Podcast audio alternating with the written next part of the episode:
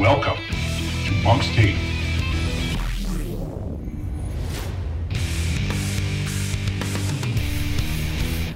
Welcome to Monk's Take. This is episode six. We're joined today by Monk's head coach for the golf program, Jason Riley. Coach, thanks for joining us. Thanks for having me. I appreciate it.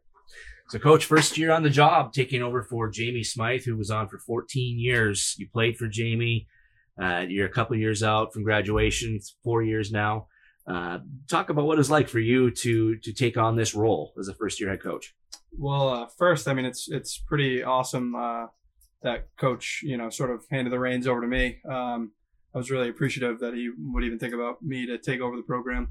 Um, it's been a really cool experience so far. Um, obviously, Coach Smythe has done a really great job with the program to get it to this point. I'm just really excited for uh, what I can sort of build on and, and move us toward the future. So certainly, you know, later it was a late in the summer transition. So none of these guys are per se your guys. I mean, but you're you're an alum of the program. You followed the program. Um, what is that like for you to just kind of inherit a full team? And also at the same time, I imagine you've started some recruiting uh, tasks. Yeah, I mean, it definitely was. Uh, it's it was an interesting transition to say the least. Um, obviously, um, kind of getting thrust into it just only less than a month before the season. It's a little difficult to get adjusted once you're you know you're trying to learn everybody's name first. You know, so putting a name to a face is pretty pretty tough to start. Um, but luckily, I mean, we're a small team. We have 13 guys, so um, it's it's pretty easy to get close to them and get to know them really well. Um, and obviously, I'm you know I'm with them four or five hours when we're out there playing golf. So it's it's pretty good to to um, to get to know them that way.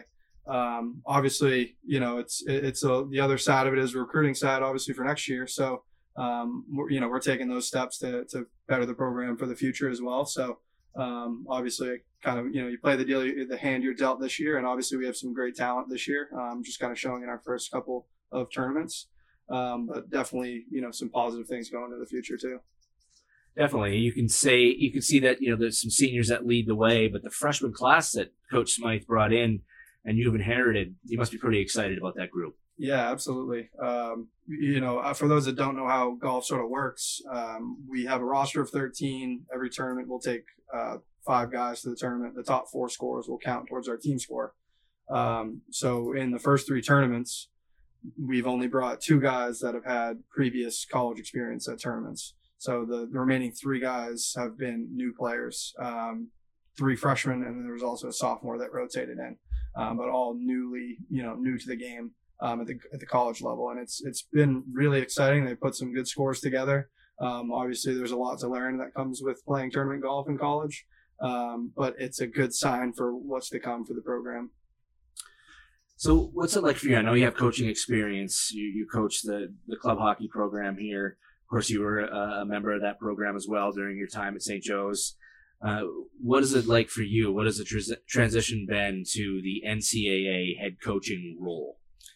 Yeah, I mean it's it's obviously a little bit different than than the club realm. Um, obviously, there's a little bit more rules and regulations that come with the NCAA, a little bit more paperwork. Um, obviously, that that side of things.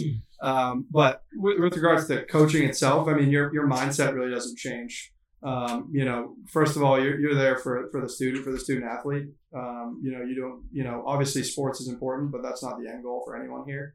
Um, obviously, it's to get a diploma and get graduated and move on. Um, and obviously, we're going to try our best to get some wins along the way um, and to get a group that's going to compete every time we play. Um, that's a similar mindset for the, you know, the club program here too you know, for the hockey program is, is we're going to compete every every game we play in. Same with the tournament here. We'll, we'll compete every time we go out. And really, it's just a matter of getting the boys motivated um, to, to go out there and, and put their best foot forward. I'm always curious to ask uh, first year head coaches what that first team meeting was like. Like, what was your message to the team? How was it received? I mean, these guys don't, I, I assume none of the guys really knew you personally beforehand. So, what was that first team meeting like? Yeah, um, luckily I, I, had the the two captains for this year um, were club hockey players, so luckily I had oh, some familiarity okay. with them, um, so that helps.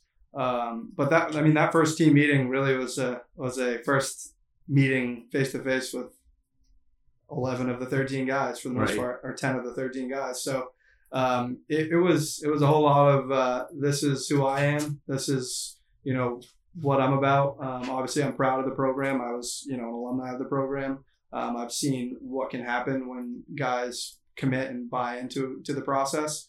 Um, obviously, with with the GNAC championship in 2016, that, that was pretty cool. Um, so obviously, I want to return, you know, return to the pro- the program to that level. Um, and it, it's a matter of getting the guys to buy in that this isn't just we're going to go out and play golf and have fun. Yes, we're going to do that, but every time we try and play golf, we're going to try and win.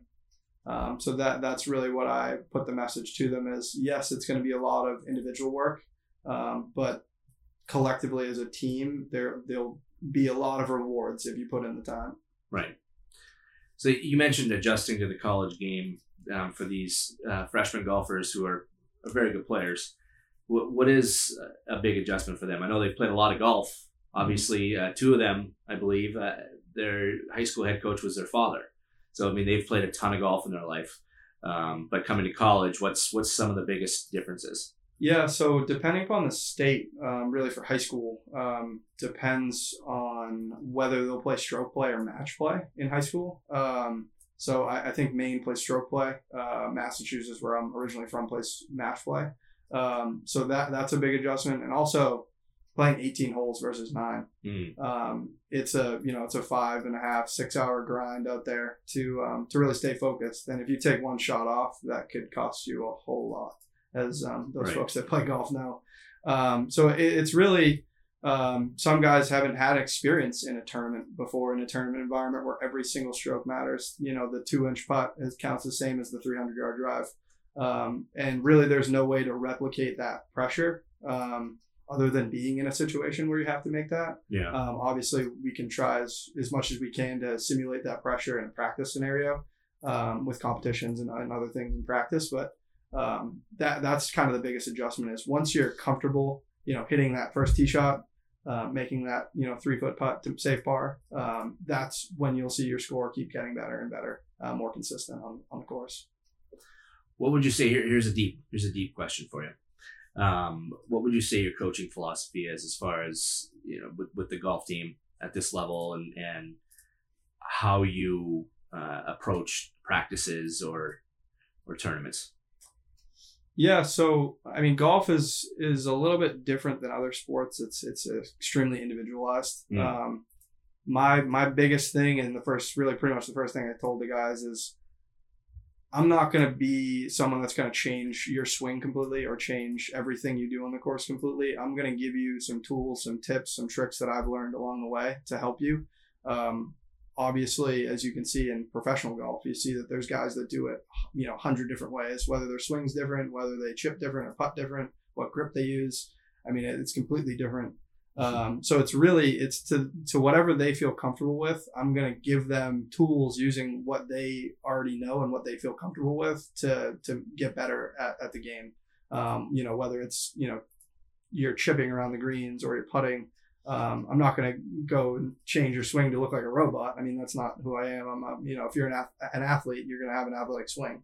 Um, so it's really what what I said is one thing that I tell someone else on the team that might not work for you, um, but we'll work together to find something that does work for you, um, that does improve your game, um, that does get you shooting lower scores.